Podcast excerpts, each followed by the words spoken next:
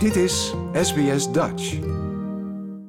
Brandveiligheid in huis is niet iets waar we vaak over praten, tenzij er zich een ongeluk voordoet. Voor de veiligheid van u en uw gezin is het belangrijk om u bewust te zijn van de risico's en alle nodige voorzorgsmaatregelen te treffen om te voorkomen dat er brand uitbreekt in uw huis. SBS Dutch op radio, online en op je mobiele telefoon. De meeste huisbranden ontstaan per ongeluk en zijn te voorkomen. De gevolgen van een brand kunnen onomkeerbaar zijn. De kleinste vlammen kunnen leiden tot de meest verwoestende schade, soms zelfs met dodelijke afloop.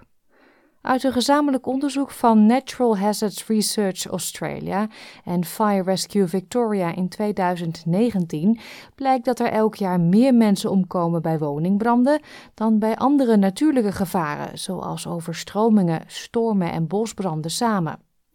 Andrew Gissing is co-auteur van het rapport en de CEO van Natural Hazards Research Australia. Hij zegt dat hun bevindingen over vermijdbare dodelijke slachtoffers en brandveiligheid nog steeds relevant zijn. So, residential fire fatalities are unfortunately too common in Australia. Our research showed that between 2003 and 2017, that 900 people had died in preventable residential fires. Each one of these fatalities is an absolute tragedy. The number of fatalities averaging across that period of time was 64 deaths per year. De meeste woningbranden ontstaan per ongeluk en zijn te voorkomen. Uit onderzoek blijkt ook dat de meeste fatale woningbranden ontstaan in de winter door onveilig gebruik van verwarmingsapparatuur of methodes. De brandweer dringt er bij mensen op aan om hun verwarmingstoestellen te gebruiken op de door de fabrikant aanbevolen manier. Dit betekent onder meer dat u het gebruik van terrasverwarmers binnenshuis moet vermijden, inclusief apparaten die warmtekorrels of vloeibaar petroleumgas, LPG, als brandstof gebruiken. Volgens meneer Gissing zijn deze verwarmingsapparaten niet geschikt voor gebruik binnenshuis, omdat het kan leiden tot een opeenhoping van een dodelijke dosis koolmonoxide. Preventable residential fire fatalities occur more commonly during winter.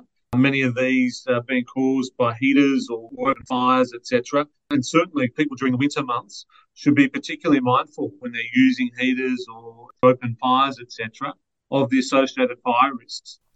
Volgens de studie lopen mensen ouder dan 65 jaar of jonger dan 5 het meeste risico om om te komen bij een woningbrand.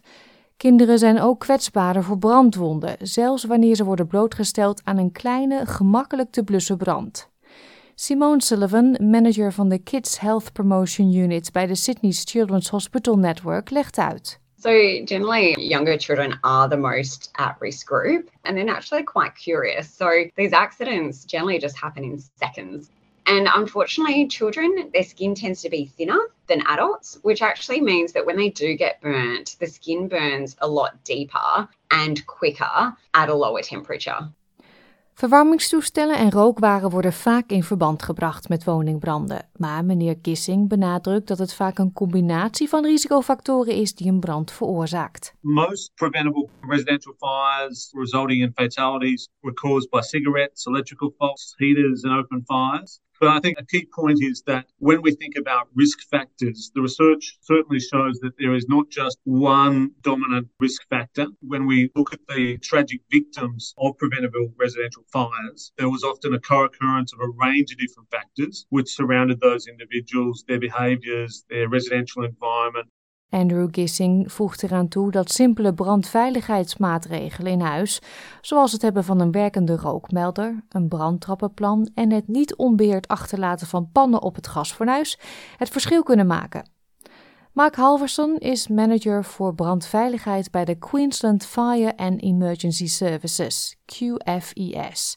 Hij zegt dat preventie begint met het kennen van de risico's van een warmtebron en een passende reactie mocht het misgaan. For a fire to start, there needs to be a heat source that's sufficient to actually start a combustible material to catch on fire. So that heat source can be anything from our heating devices, cooking devices, and from batteries that are being charged inappropriately or incorrectly. So basically, if people are going to bed at night or they're leaving their house to go out, they should actually ensure that all of those sources of heat are turned off and that that fire can't occur when they're not actually being aware of what's happening in the house at that particular time.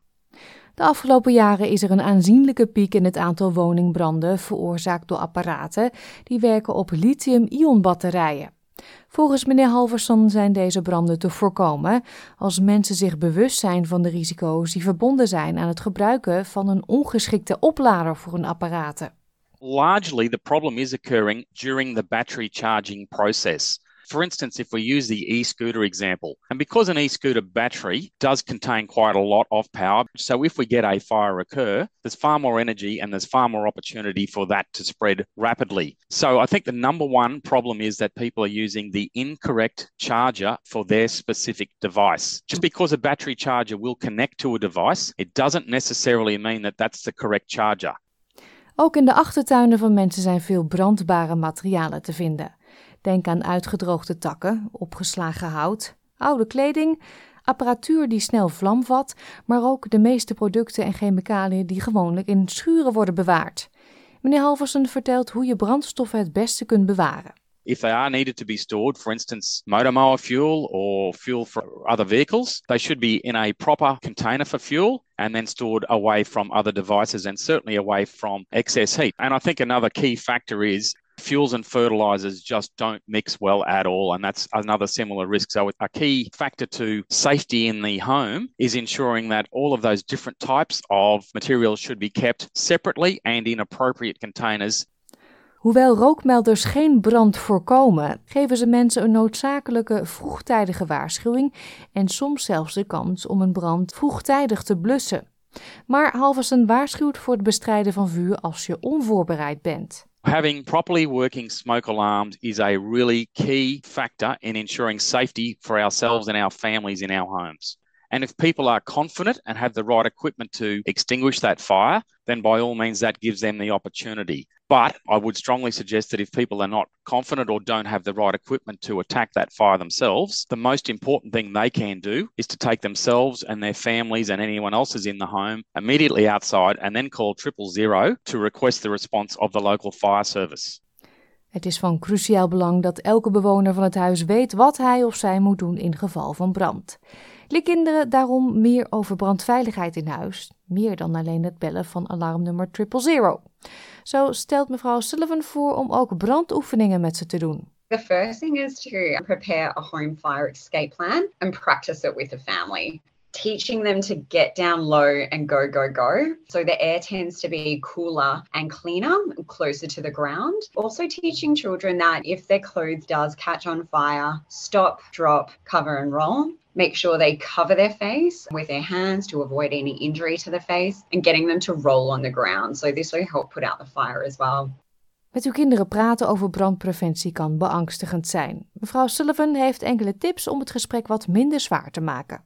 Make it really simple, make it fun, make it engaging. Try to implement practical activities. I think a really good place to start is explaining to children the purpose of a smoke alarm, how it works, where it is, what it looks like, what sound it will make as well. And that's during a fire, but also when the battery is low, so that should there be a fire, that they don't start to panic because they're familiar with what the sound is and then they're familiar with what they need to do. Deze Settlement Guide werd samengesteld door Zoe Tomaidu en vertaald door SBS Dutch. Like, deel, geef je reactie. Volg SBS Dutch op Facebook.